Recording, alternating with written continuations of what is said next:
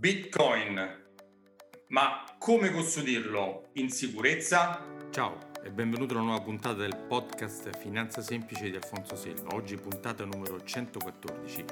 Parlerò di come custodire al meglio i bitcoin che hai comprato da qualsiasi parte perché è importante sapere come andare a custodirli per non lasciarli su un wallet o su una cosa poco affidabile. Ciao e buona intervista con Ferdinanda Medrano. Beh, oggi per darti una risposta a questa domanda ho invitato uno dei massimi esperti di Bitcoin e cose collegate, il professor Ferdinando Amedrano. Benvenuto Ferdinando. Grazie per l'invito, grazie eh, e un saluto a te e a tutti i tuoi followers. Siamo alla seconda perché già sei venuto un'altra volta, ti ho fatto domande da, da quella più semplice a quella più complicata. Oggi diciamo però ti voglio qua, ti volevo qua perché voglio presentare a tutti quelli che seguono il podcast e i video una, la, la, tua creatura. Una Grazie. Vero, si è sempre affezionati ai propri figli, quindi assolutamente. Allora, due parole per presentarti, le dico io, poi magari se mi manca qualcosa integri tu.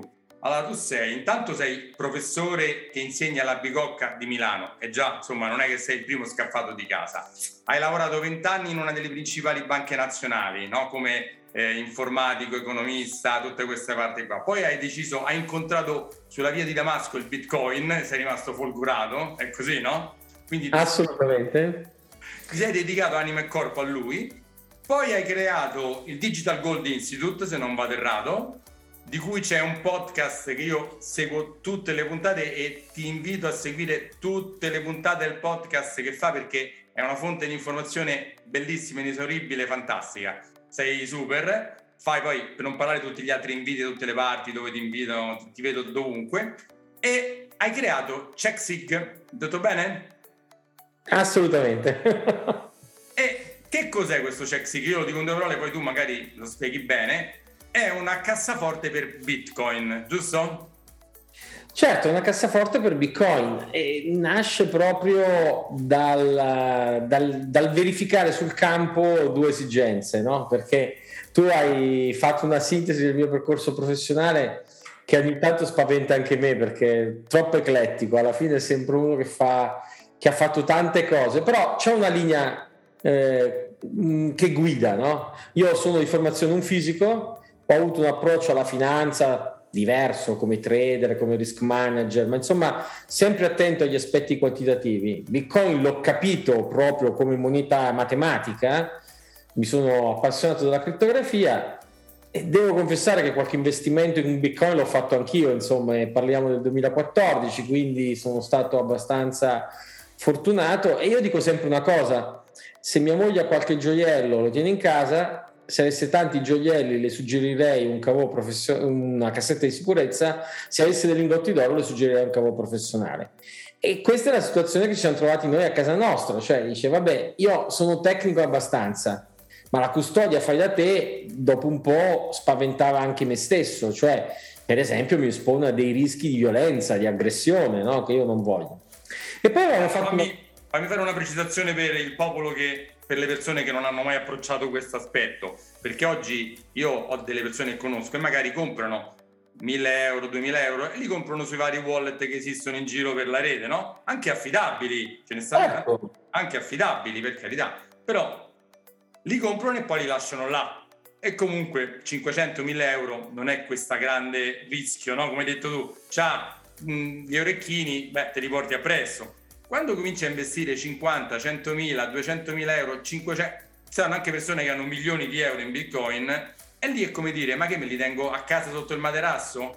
E col rischio che me li rubino? E quindi... Ma anche meno, ma anche meno. c'è una giornalista che stimo molto, no? che, con cui ho un buon rapporto, e lei aveva investito qualche soldino in bitcoin eh, anni fa, messo in un wallet.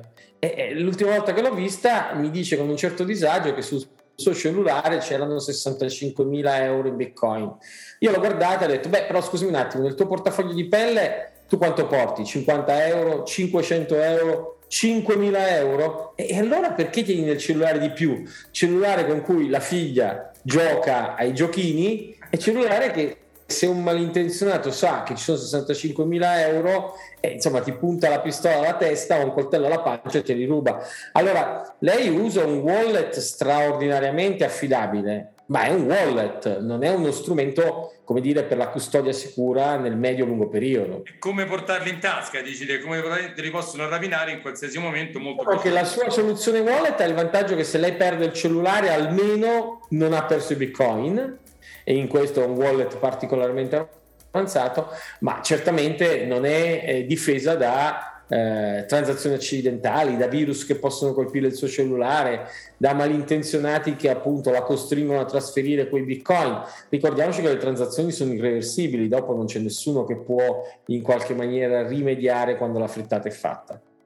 Quindi ecco, tu per, siccome sei avanti a, a, a un po' dai tuoi studi e tutto quello dell'esperienza, hai detto devo fare una cosa per cui chi vuole, chi ha tanti bitcoin o comunque tanti soldi in bitcoin, li può mettere in un posto sicuro senza problemi, come se fosse una, il forziere di una banca strasicuro. Certamente, e poi ci sono altri due estremi, no? Perché da un lato noi facevamo consulenza per una grande borsa inglese che voleva lanciare un contratto futures su Bitcoin quindi un prodotto derivato, e aveva il tema della custodia. Quindi noi abbiamo fatto all'epoca una verifica delle soluzioni di custodia disponibili sul mercato e nessuna ci piaceva, nessuna ci convinceva.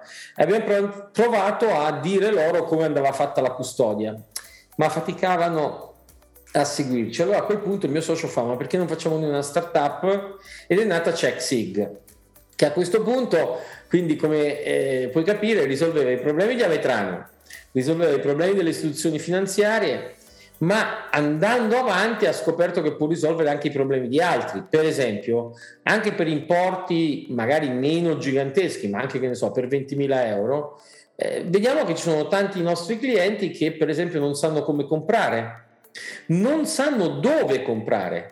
E hanno anche ragione perché qui fuori io lo dico sempre, c'è il Far West, cioè delle 300 borse al mondo dove si possono comprare bitcoin, a mio avviso 295 sono borse da cui è meglio stare lontanissimi. E quindi allora aiutarli a comprare, aiutarli a custodire, ma poi aiutarli anche a vendere e a stare in regola col fisco.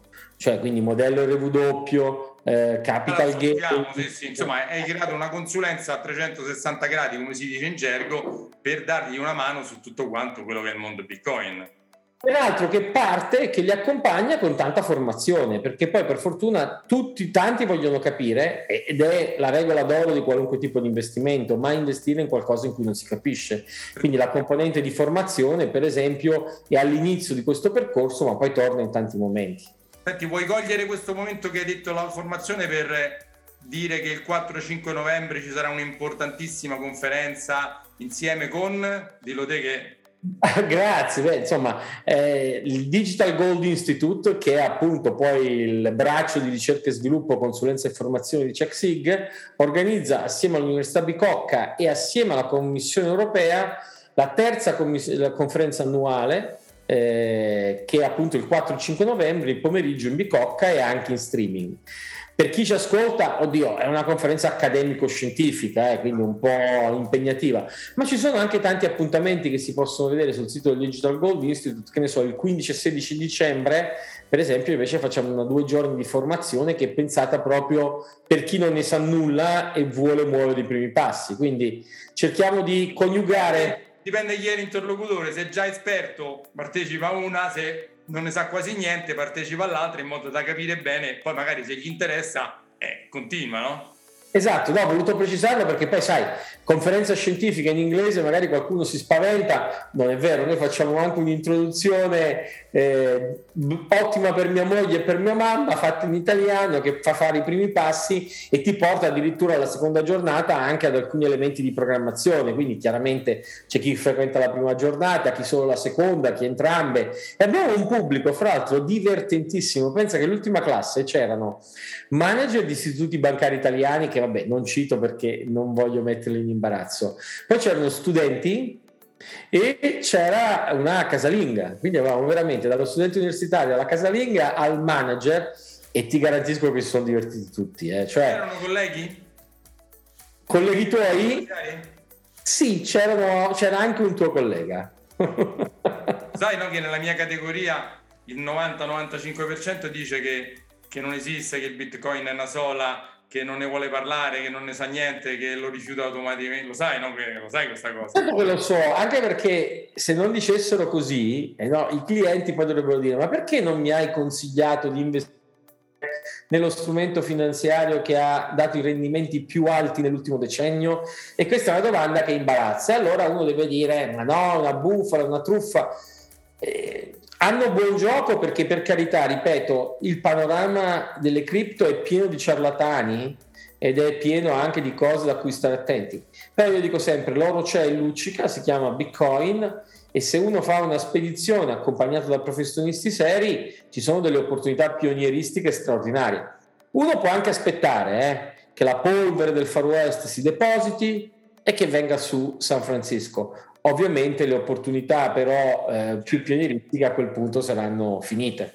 Infatti io, siccome non concordo minimamente con il 90-95% dei miei colleghi, sto seguendo accanitamente te e anche altre persone, leggo, eh, mi informo. Eh. Perché? Perché penso che questa sia un asset del futuro da mettere insieme con tutti gli altri asset che tutti conoscono, le azioni, le obbligazioni, le materie prime, tutte le varie cose, anche perché una cosa che dici te che è verissima, che è decorrelato, che vuol dire che magari se tutto il resto crolla, quello fa il contrario. E non è crolla tutto e anche crolla il bitcoin di solito, è sempre successo così, no? La decorrelazione è una cosa importante nella costruzione di un portafoglio efficiente ma poi si spiega bene perché in realtà ci sono momenti storici in cui è stato correlato con l'oro fisico, quindi un bene rifugio, momenti in cui Bitcoin è stato correlato con l'azionario, quindi un investimento rischioso. Il che vuol dire però che non è né correlato con l'uno né correlato con l'altro nel medio periodo. E si spiega si comprende facilmente anche perché per molti investitori è un investimento estremamente rischioso, quindi lo fanno quando hanno molto appetito per il rischio. Quando poi c'è una congiuntura di mercato negativa, va giù le borse, vendono anche Bitcoin, ma in quel momento ci sono altri attori di mercato, come il sottoscritto, che invece vedono in Bitcoin un bene rifugio, quindi un bene che si compra proprio quando tutto il resto sta andando a rotoli e quelle cose e quegli investitori lo tengono su con altre dinamiche. Infatti abbiamo visto Bitcoin di solito aveva degli all time high, cioè dei picchi di prezzo, seguiti da dei crolli che duravano anni. Questa volta ha avuto un picco di prezzo a 65 mila dollari, poi è sceso anche a 30.000, ma tutte le volte che toccava 30.000 rimbalzava perché c'era un sacco di gente che lì fuori che aspettava l'opportunità di entrare a prezzo più basso. Adesso, oggi che registriamo, siamo proprio in una giornata che è candidata ad avere forse un altro all time high. Ha superato il 62, il 63, l'ho visto prima, adesso non mi ricordo, una cosa del genere. E tra l'altro in euro, in euro, siccome il cambio si è mosso a favore dell'euro, siamo proprio letteralmente quasi ai massimi. Quindi... Ma sai, io dico anche questo, non bisogna farsi inebriare dalle bollicine no, dei no. picchi. No? Bitcoin è un investimento a 4 anni, 5 anni, 3 anni Diciamo che statisticamente non c'è nessuno che sia entrato in Bitcoin e dopo tre anni non sia stato inutile. Quindi io dico sempre, mettete quello che potete ragionevolmente rischiare del vostro patrimonio, no? che poi magari per mio figlio di 18 anni è il 100% del suo patrimonio, ma per un cinquantenne come me tipicamente con tre figli è il 2, il 3%, il 5% del proprio patrimonio, no? quindi cambia a seconda della disponibilità del rischio e non guardatelo tutti i giorni che vi viene l'infarto, guardatelo a 4 anni, cioè sapete che è una scommessa di lungo periodo. Senti, ritorniamo a Chexig, e la tua creatura più recente, che è quella a cui tieni tantissimo. E diciamo quali sono i vantaggi che ha una persona che ha 50.000 euro in bitcoin a venire a dire me li custodisci? Come faccio? Proprio praticamente cioè che cosa quali sono i vantaggi che garanzie gli offri come funziona? Raccontalo. Certo, allora, eh, innanzitutto le garanzie della credibilità, eh, quindi noi che ne so, abbiamo le attestazioni SOC di Deloitte, cioè vuol dire che di fatto abbiamo un auditor esterno, in questo caso Deloitte, controllore, un controllore. che verifica i nostri processi interni, la nostra sicurezza, la qualità dei nostri eh, processi, la robustezza delle nostre dichiarazioni patrimoniali, la parte fiscale, insomma ci fa le pulce e le contropulce, produce due report, il SOC 1 1 e il SOC 2 che attestano la nostra qualità. Poi abbiamo un altro controllore interno che è il nostro assicuratore, perché noi abbiamo le coperture assicurative di Cattolica, oggi parte del gruppo Generali, quindi primo assicuratore europeo. Che vuol In dire qual... che se io te li do e te li rubano, tu con la copertura assicurativa me li ridai. Assolutamente, vuol dire che in qualche maniera interagiamo perché il custode medesimo tu lo puoi vedere come una specie di assicuratore. Se tu mi dai i tuoi bitcoin, me li dai perché io professionalmente sono più attrezzato di te a custodirli con sicurezza e quindi ti do delle garanzie. Ma anche in tutti i trasferimenti da me a te, dove io potrei essere attaccato, avere delle vulnerabilità, per stare tranquilli tutti abbiamo un assicuratore che copre. Dopo, perché uno fa questo? Ma perché chi ha provato, ed è molto divertente, a far da sé, Beh, allora, già comprare su un exchange è complicato, però uno se si impegna ci riesce, devi fare un account, poi li lasci lì, beh, abbiamo scoperto un sacco di scandali in cui scompaiono dagli exchange, perché gli exchange sono pensati per favorire lo scambio, il trading, non per, non, non per la sicurezza, perché quindi i bitcoin devono essere facilmente e velocemente disponibili.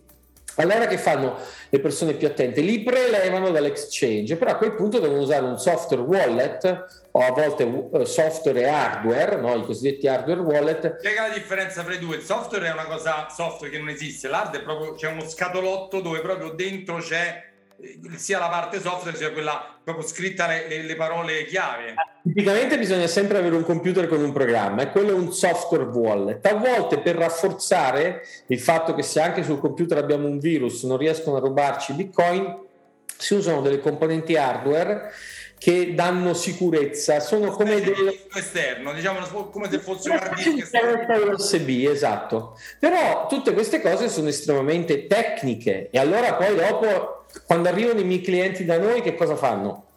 Ci dicono, eh, con questa chiavetta l'ultima volta che ho dovuto aggiornare il firmware avevo i sudori freddi, eh, non riesco a credere che su questa chiavetta ci siano 400.000 euro, eh, ho paura di perderla, ho paura che me la rubino, eh, ho fatto il backup ma il backup non funzionava, mi sono spaventato. Eh, insomma, eh, chiaramente eh, è tutto quello, ma ripeto, torno all'esempio di mia moglie, qualche gioiello si tiene in casa, tanti gioielli, una cassetta di sicurezza, se uno ha lingotti d'oro è solo buon senso metterli in un cavo professionale. E quindi il cliente che viene da te e ti dice ecco i miei bitcoin, tu gli dai la garanzia. Noi, noi gli proponiamo, uh, di solito facciamo sempre un'intervista conoscitiva perché ci teniamo molto alla relazione uno a uno perché il cliente si deve fidare, perché dobbiamo capire di che cosa ha bisogno, quali sono le sue preoccupazioni. Poi tipicamente gli mandiamo un contratto da firmare, si firma online in 30 secondi ed è diventato il nostro cliente. In quel momento non ha alcun costo. Poi dopo, quando decide di andare avanti, ci deposita i suoi bitcoin. I depositi, così come i prelievi, non hanno alcun costo. A noi, co- eh, noi carichiamo al cliente il 7 per 1000 annuo, cioè lo 0,07% annuo. Sì. Eh, caricato mensilmente, cioè tieni conto che giornalmente è lo 0,0002% eh? che rispetto a un bene come Bitcoin che ti fa il 5% in una giornata è completamente trascurabile. No? E quindi noi gli carichiamo questo costo che ovviamente è la nostra fonte di reddito, copre le nostre spese e paga i nostri stipendi, ma lui ha letteralmente messo i suoi lingottini in un cavò paragonabile a Fornox, che ha tre livelli autorizzativi diversi. Uno dei tre livelli autorizzativi addirittura esterno a CheckSig, in maniera che anche i dipendenti malevoli di CheckSig non possono colludere e rubare i bitcoin. E tre livelli autorizzativi con anche delle vischiosità. Noi per esempio restituiamo i bitcoin ai nostri clienti tipicamente in una settimana, non perché siamo eh, pigri o incapaci, no, ma perché uno si deve immaginare che per aprire tutti i forzieri, per avere tutte le autorizzazioni, per fare tutti i controlli, questo ha dei tempi tecnici. Allora, qualche Ferdinando, cosa sembra questo che hai detto? Sembra la stessa cosa dei fondi comuni, c'è la banca depositaria, la banca che controlla la banca depositaria, quell'altro, cioè ognuno controlla gli altri in modo da far sì che non sia concentrato tutto in uno, ma che questa non te li ridò subito, ma passano 7-10 giorni, quando me li dai l'investimento. Cioè, eh, sembra la stessa cosa dei fondi comuni di investimento. Ma se infatti le banche e le reti di promotori fossero all'avanguardia. Su questo, come succede adesso in America, probabilmente proporrebbero loro l'investimento in Bitcoin ai loro clienti e noi staremo dietro le quinte, saremmo la banca depositaria, quella che i clienti di solito non conoscono neanche, no? Invece qui devono conoscerci perché devono interagire. Eh, tieni conto che qualche cliente si preoccupa, ci dice ma a, a metteranno sette giorni, nessun problema, anche lì, se uno vuole quella che noi chiamiamo la liquidità istantanea, cioè averli entro 24 ore, si può fare, possiamo darli in 24 ore, ovviamente in quel caso però c'è un 1% di commissione perché è un costo tecnico che noi abbiamo, di fatto troviamo qualcuno che presta i bitcoin in maniera che noi li diamo al cliente, noi a quel qualcuno gli restituiamo una settimana dopo per farci questo servizio si fanno pagare. È come un prestito titoli. Perfettamente, ma quello che è importante è capire che CheckSig non è una piattaforma di trading, cioè pur potendo noi ricevere un ordine di acquisto, un ordine di vendita, non siamo per i trader, siamo per i cassettisti, per chi investe su un orizzonte di medio-lungo periodo. Ovviamente a chi i trader sono i nostri clienti, perché cosa fanno? Magari fanno trading col 10% del patrimonio cripto che hanno e il restante 90% lo portano da noi. Perfetto.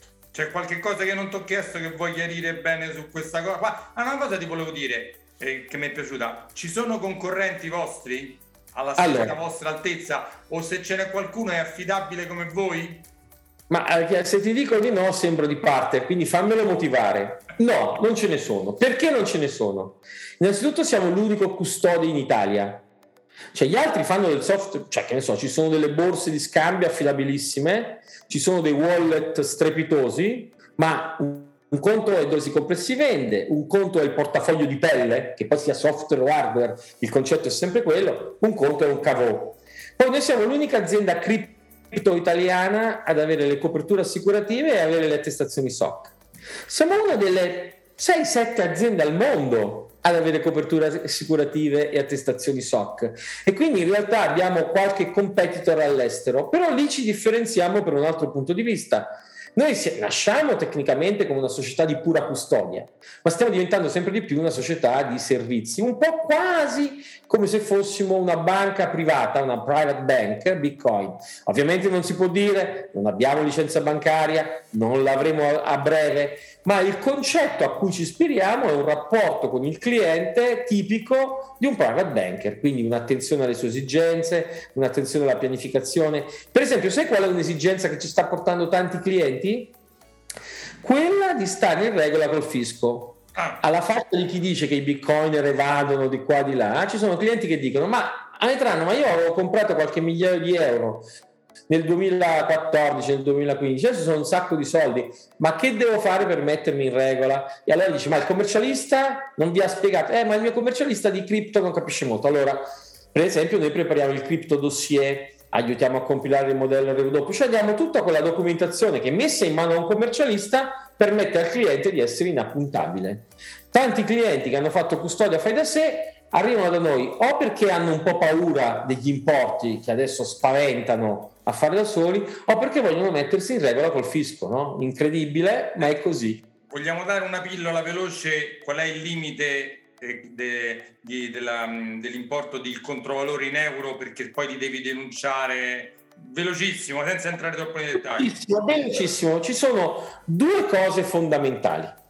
Allora, uno è il modello RW. Il modello RW è mirato al monitoraggio allora lì tecnicamente non ci sono limiti. Anche 200 euro di bitcoin uno dovrebbe dichiararli nel modello RW. È chiaro che il fisco stesso capisce che ci sono questioni di materialità o meno della cosa. Il modello RW quindi non ha esenzioni di soglia, ma non ha eh, nessun impatto fiscale, quindi è soltanto, eh, um, come si dice, di monitoraggio.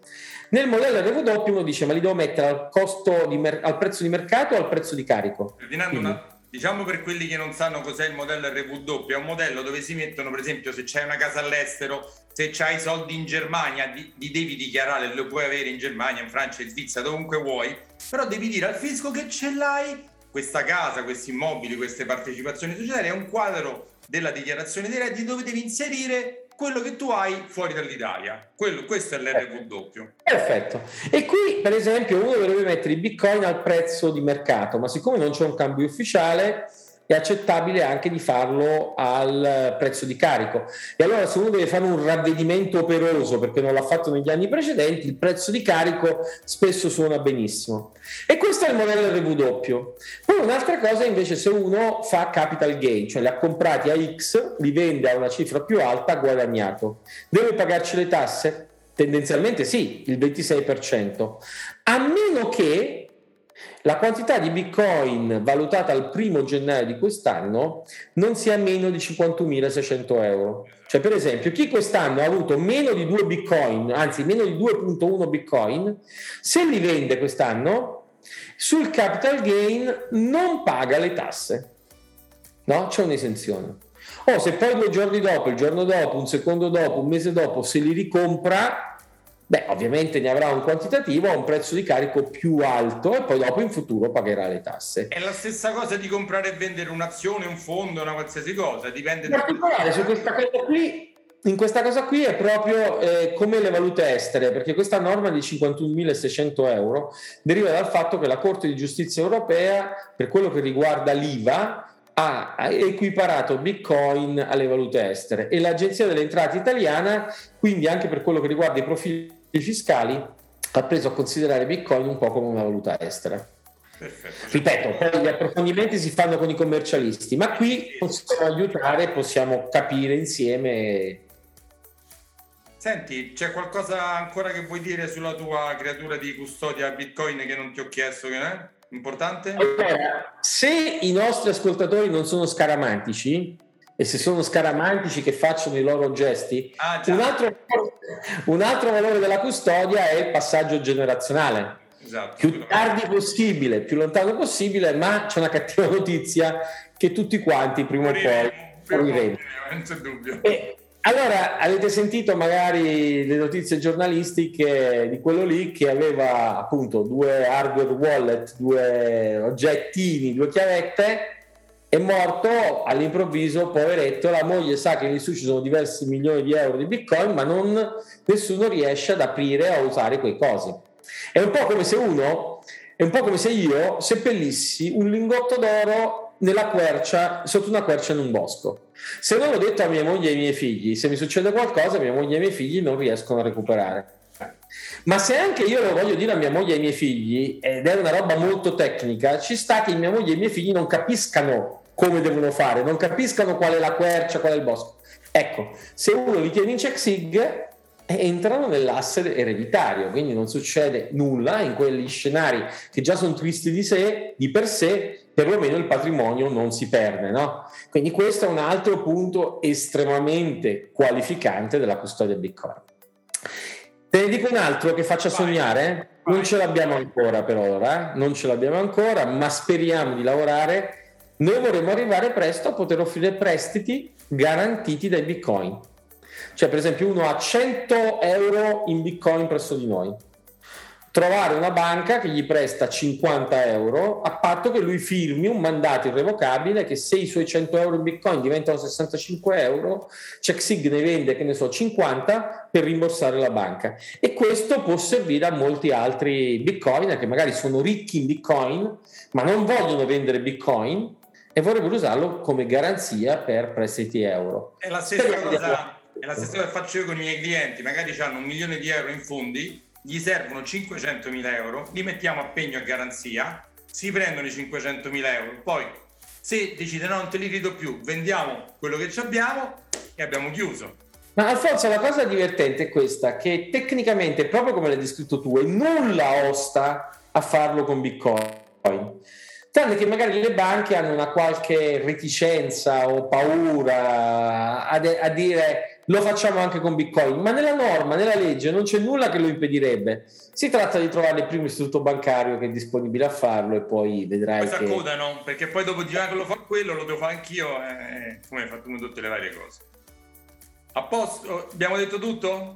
Abbiamo detto tutto, il tentativo qual è? Io spero che lo apprezzino i, i, chi, chi, ci ascolta perché è nello stile tuo, nello stile mio, nello stile di Chuck Sig, cioè far capire che è un far west ma che se ci si affida a professionisti seri è un far west in cui si può sopravvivere, anzi si può anche eh, godere di opportunità significative.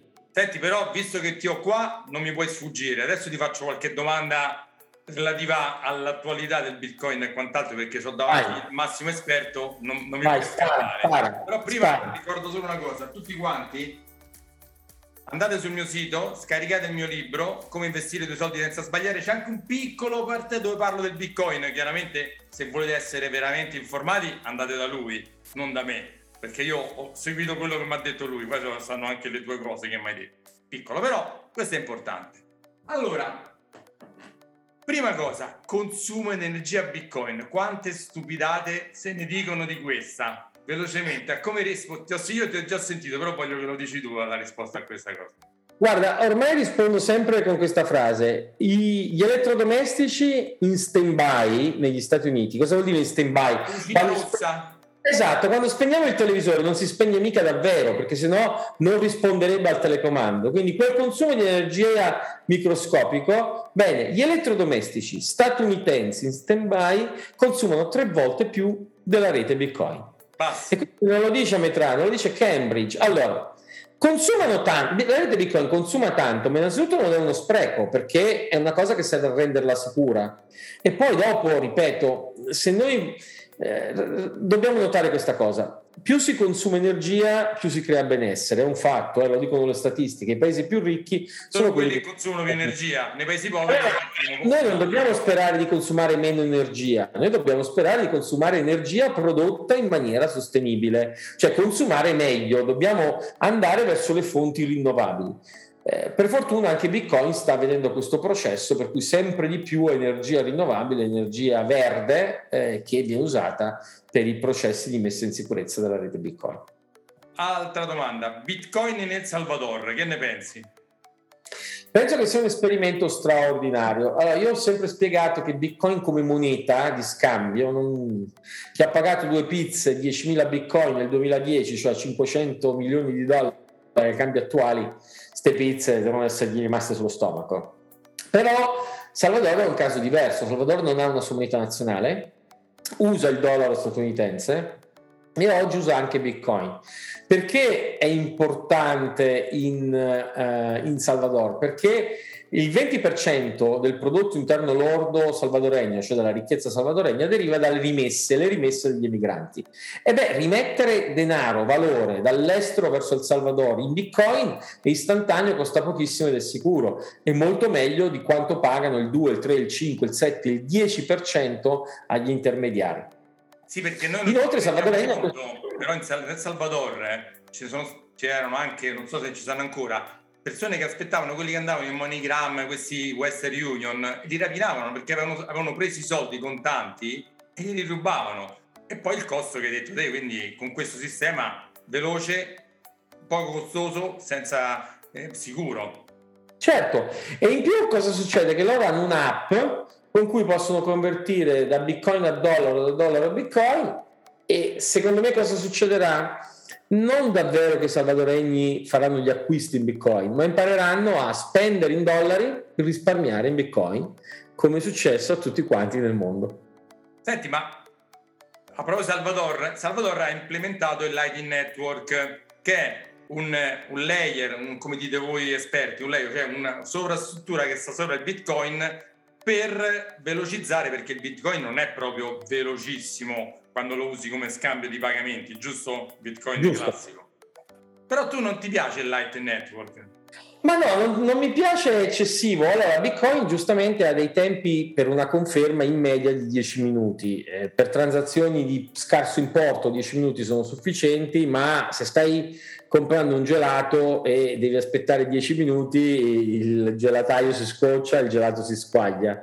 Quindi Line Network ha un suo utilizzo. Però quello che io vedo semplicemente è che fa fatica a decollare, sia dal punto di vista tecnico, perché è molto complesso, sia perché in realtà, pur essendo decentralizzato, eh, sta creando degli hub di centralizzazione, cioè delle delle, delle aggrega, degli aggregatori, dei conglomerati che diventano un punto di smistamento dei pagamenti e poi, ripeto, probabilmente Bitcoin si presta meglio a un accumulo in una logica di risparmio che non a una spesa corrente. Per questo non è che non mi sta simpatico, io ho tifato per la Lean Network, sono un po' scettico che possa avere tutta questa rilevanza o significatività che altri vedono. Vedi, Poi, per sbagliare, eh.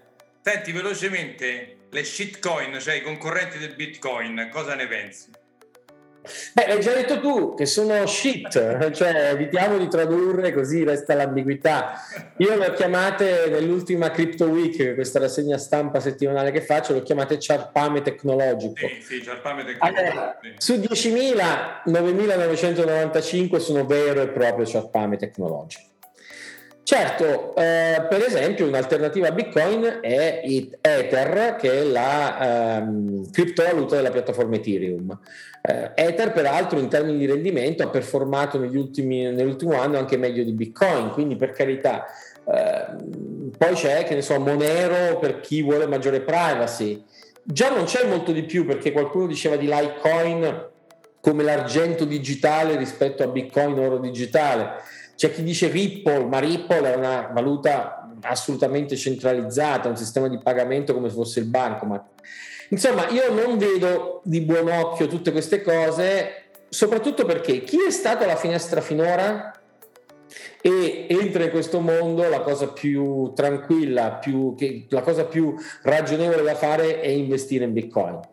Investire in altre cose solo perché si pensa che possono avere un apprezzamento superiore a Bitcoin spesso è causa di grande confusione perché quelle altre cose sono meno affidabili. Bitcoin da solo vale un trilione di dollari. Bitcoin ha 12, anzi ormai 13 anni di eh, funzionamento eh, perfetto. Tutte le altre cose sono meno verificate, sono più rischiose. Hanno pure avuto un sacco di problemi nel passato, sono state bucate, sono state smaneggiate da chi, da chi le ha create a suo uso e consumo, diciamo così, no? E, e, qui, e, e qui tu mi stai già... Eh? E qui mi stai servendo un assist del perché anche Ethereum, anche Ether che che la seconda io non la amo, non la amo perché Vitalik Buterin decide quando una transazione va modificata e cambia il protocollo, come era successo in un incidente noto come The DAO, chi vuole si vada a informare, ma insomma è come se eh, la criptovaluta Ether avesse una specie di banchiere centrale, ma insomma Bitcoin non vuole il banchiere centrale. E poi che ne so, proprio tre settimane fa, quattro settimane fa, la rete si è biforcata in due sottoreti per un incidente tecnico questi incidenti tecnici, paradossalmente, il mercato è talmente euforico che neanche li vede. Va bene, per carità, però Bitcoin non ne ha mai avuto di questi incidenti. Forse Bitcoin ha avuto un incidente otto ore nella storia e basta. Ethereum ha incidenti ogni due per tre. Insomma, a me sembra poco affidabile. Poi per carità, che uno che è già nel mondo cripto da tempo, che capisce quello che sta facendo, voglia diversificare anche in Ethereum, ci sta. Ma uno che ne è stato fuori finora, il primo passo è inevitabilmente, inequivocabilmente Bitcoin.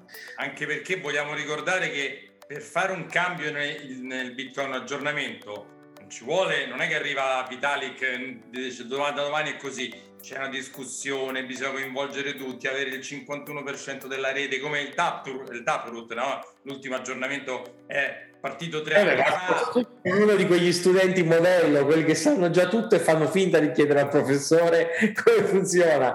Va bene. Il professore, non so io il professore. Eh. No, ma ne sai abbastanza. Sì, cioè... Eh, lo sviluppo, eh, le modifiche del protocollo Bitcoin sono sempre molto sofferte perché molto dibattute sottoposte a uno scrutinio feroce, devono essere approvate dalla maggioranza dei nodi, degli utenti, degli sviluppatori, dei minatori, per cui a volte sembra anche che Bitcoin procede molto più lentamente rispetto a altre criptovalute, ma certo perché vuole essere più sicuro.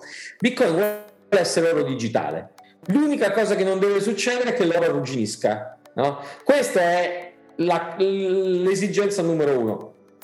Poi dopo invece uno dice, ah, ma non ci posso fare le giostre, non ci posso fare la decentralized finance, non ci posso fare gli NFT. E dico, vabbè, quelle robe lì si fanno altrove. Io poi, io, io personalmente preferisco l'oro e qualcun altro preferisce altre cose più modaiole, ma sai, poi lasciami sfogare. Nel 2015 mi dicevano che non capivo niente perché dicevo che la blockchain era una bufala. Oh, non si è visto niente su blockchain che non sia Bitcoin. Nel 2016 mi dicevano che non capivo niente perché DLT dicevo che era una bufala, non si è visto niente che funziona su DLT. 2017-18 smart contract, dicevo presto, non funzionano. Poi ICO ho spiegato che era una truffa e infatti sono fallite tutte come truffe. Adesso qualcuno dice ah, Metrano è un conservatore, vecchio, intellettualmente ormai bloccato, non capisce cosa sono gli NFT e la finanza decentralizzata, la DeFi. No, io capisco cos'è, dico attenzione, perché secondo me tra due anni non esistono più, quindi un po' eh, no, allora... Senti, ti volevo lasciare andare, però hai detto altre due, altre due cose che le devi spiegare. Allora, la de- DeFi, cioè la finanza decentralizzata, e spieghi un attimo cos'è perché è una fregatura, o bene o male potrebbe esserlo, diciamo così, e cosa sono gli NFT, cioè i non fungible tokens. Queste ultime due poi ti lascio andare, poi dopo se qualcuno vuole poi avere capire, entrarci proprio dentro, dentro, dentro, andate a vedere tutto quello che ha scritto lui, che ne capite molto di più di quello che non possiamo stare qua sei ore a fare una conferenza come quelle che fa. Andate sul sito di CheckSig, andate sul sito del Digital Gold Institute, cercate me perché tanto su, su, sui social mi si trova, entrate in contatto. Bene, allora, innanzitutto che cosa vuol dire sono fregature? Beh, c'è un sacco di gente che ci ha fatto tanti soldi, quindi non è che di per sé siano fregature, però Decentralized Finance tenta di mimare in un mondo decentralizzato tutti i processi della finanza tradizionale. No? E quindi si dice DeFi, Decentralized Finance, o TradFi, tra- Traditional Finance. Il problema è che su Ethereum questa Decentralized Finance non funziona perché Ethereum ha dei problemi tecnici che non riescono a soddisfare le esigenze della decentralized finance. E quindi la decentralized finance dove si è spostata? Su un'altra blockchain che si chiama Binance Smart Chain. E Binance si chiama Binance Smart Chain perché è la blockchain di Binance. E non è quindi super, super centralizzata. Allora dice scusate, ma che vuol dire fare finanza decentralizzata su una blockchain centralizzata? E allora, e poi ci sarebbero altre osservazioni, ma già questa fa capire che a me sembra, con la supponenza e la presunzione di chi ha fatto il trader, il risk manager, il collateral manager, il quantitativo nella finanza tradizionale, sui derivati e adesso su Bitcoin, a me sembra una specie di parco giochi per bambini. Sai, quando i bambini vogliono emulare i grandi e ci provano, è divertentissimo, e vederli giocare è stupendo e ci si diverte tanto, ci si può fare anche so, però è sempre una roba che prima o poi non verrà giù. L'altra cosa sono gli NFT. Gli NFT sarebbero, nell'immaginario generale, il fatto che uno si compra un'opera d'arte digitale. No, no, no, no, non è così. C'è un'opera d'arte digitale. Quest'opera d'arte digitale ha un identificativo univoco che in qualche maniera la indica. Un po' come un cartello stradale indica una città se io sto entrando nella A1, no? c'è un cartello stradale che dice Milano e un cartello stradale che dice Napoli. Se mi compro il cartello stradale che dice Milano, ho comprato Milano? No, ho comprato qualcosa che indica Milano. Ecco, un NFT è qualcosa che indica un'opera. E mi dicono, eh però a quel, eh, quel cartello autostradale è unico. E dico, no, aspetta, è unico a quell'ingresso autostradale ma se tu vai all'ingresso prima o all'ingresso dopo, c'è un altro cartello che indica Milano e ti puoi comprare anche tutti i cartelli che indicano Milano in tutti gli ingressi autostradali, che quindi non sono unici, e comunque non hai comprato Milano. Quindi che cosa stiamo comprando quando stiamo comprando un NFT? Allora, se mi lascia essere provocatorio, il nulla, il vuoto spinto. Il, eh, è quasi un atto di beneficenza nei confronti dell'artista, al massimo spi, una spilla di vanità cioè, che ne so, voglio appuntarmi sulla camicia di aver regalato 30.000 euro a un artista che stimo, bene, ma è una spilla, non ho comprato neanche un'opera di quell'artista. Ecco. Però Quindi. per dire, lo sai meglio di me, che in giro ci sono state valutazioni milionarie di, di NFT, sono partite da, da, quella di Beatle, adesso tantissime altre che ha ripreso, ha ripreso hype da morire questi ultimi tempi. Aste, aste di Sotheby's, aste di Christie's, ma a me sembra di rivedere il 2015 appunto, quando mi dicevano, a Metrano, ma è lei che non capisce perché qui c'è la banca X e la banca Y che entrano in un consorzio che si chiama R3 per fare le DLT, ci hanno messo 200 milioni di dollari, questa è sicuramente una roba esplosiva. E io dicevo no, questa è una roba che assomiglia quasi a una truffa e infatti non è successo niente no? oppure le ICO se ci sono tutti questi imprenditori che fanno le ICO ci sarà qualcosa di serio no non c'era nulla di serio e qui eh, vedremo, vedremo, vedremo. Nel frattempo, però, c'è una cosa che sono 13 anni che funziona, che è chiara e si chiama Bitcoin. Nell'aprile 2011 valeva un dollaro, oggi vale 60 e rotti mila dollari. Si è apprezzata in 10 anni di 60.000 volte. Eh, insomma. E qua ti faccio l'ultima domanda e poi ti saluto. Previsioni da qua a fine anno sul valore del Bitcoin? Aspetta che tiro fuori la sfera di cristallo. Aspetta, sfera di cristallo. Oh, oh, oh. Allora, la sfera di cristallo non funziona oggi pomeriggio, quindi non ti sa. Però te la fanno questa domanda, me la fanno pure a me.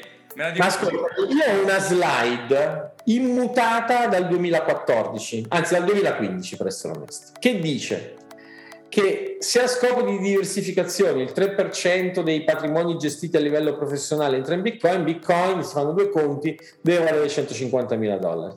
Che se Bitcoin diventerà oro digitale, quindi se, c'è un se grosso come una casa, ma dovrà valere più dell'oro fisico, un Bitcoin dovrà valere 500 mila dollari. Nel 2015 ridevano, Adesso questi numeri li danno Goldman Sachs, JP Morgan e dicono entro la fine dell'anno, entro la fine del 2022 io sinceramente qual è il numero a cui atterreremo? Entro che anno non lo so dire, però quello che so dire con chiarezza, e lo dico da almeno sette anni, è che se Bitcoin è oro digitale, e sembra esserlo, oggi è grandemente sottovalutato.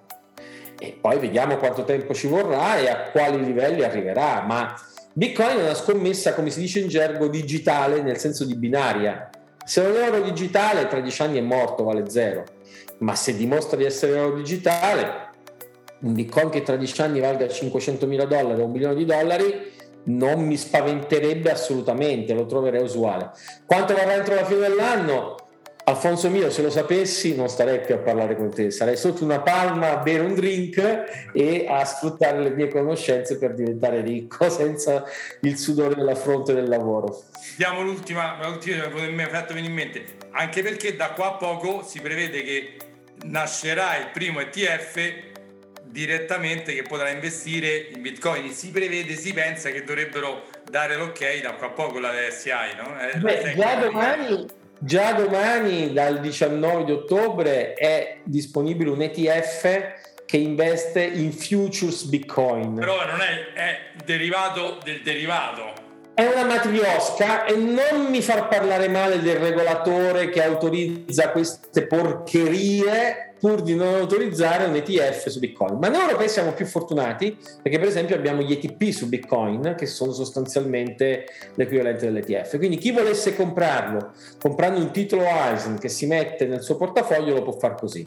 E lì però fammi fare il commerciale di nuovo, tieni conto che un ETP costa tra i 95 e i 250 basis point, si dice, no? tra lo 0,90 e il 2,50 l'anno la custodia di CheckSig costa 60, 0,60 l'anno. Quindi se uno si sporca un po' più le mani riesce a pagare anche di meno. Ma è importante che il mercato si sta allargando, si sta aprendo, la possibilità di investire in Bitcoin diventerà negli anni sempre più semplice, anche grazie a player come CheckSig che aiutano proprio questo, da questo punto di vista. Guarda, ti ho chiesto di tutto, di tutto di più, eh. approfitto quando ti ho e magari ti, ti, richiederò un'altra intervista fra un po' di tempo, vedremo che cosa succede. Facciamo diventare un appuntamento semestrale ogni nove mesi, ogni bambino facciamo... Ti presti, sì sì, io, io, a me fa piacere perché eh, le due puntate che ho caricato sono seguitissime sul podcast, quindi a me fa super piacere, quindi... Vedi, vedi, è un punto anche di credibilità nel tempo. Quando io parlavo di Bitcoin nella banca di investimento in cui lavoravo nel 2014, la gente sorrideva. Ogni tanto mi accorgevo pure che passavo in un corridoio e alle mie spalle qualcuno diceva sì. questo è quello che crede a Bitcoin, capito? Allora uno poi cerca di avere una serietà tecnica, culturale, scientifica, accademica, professionale. Gli anni passano, il tempo passa. Io ogni volta che mi rivedo con qualcuno dopo sei mesi, eh, insomma, è una conferma che quello che abbiamo intuito oggi non era una bufala, ecco, quindi rifacciamolo volentieri. Senti Ferdinando, vuoi lasciare, abbiamo detto c'è Exit Digital Gold, te vuoi lasciare qualche altra posto dove ti possono trovare o...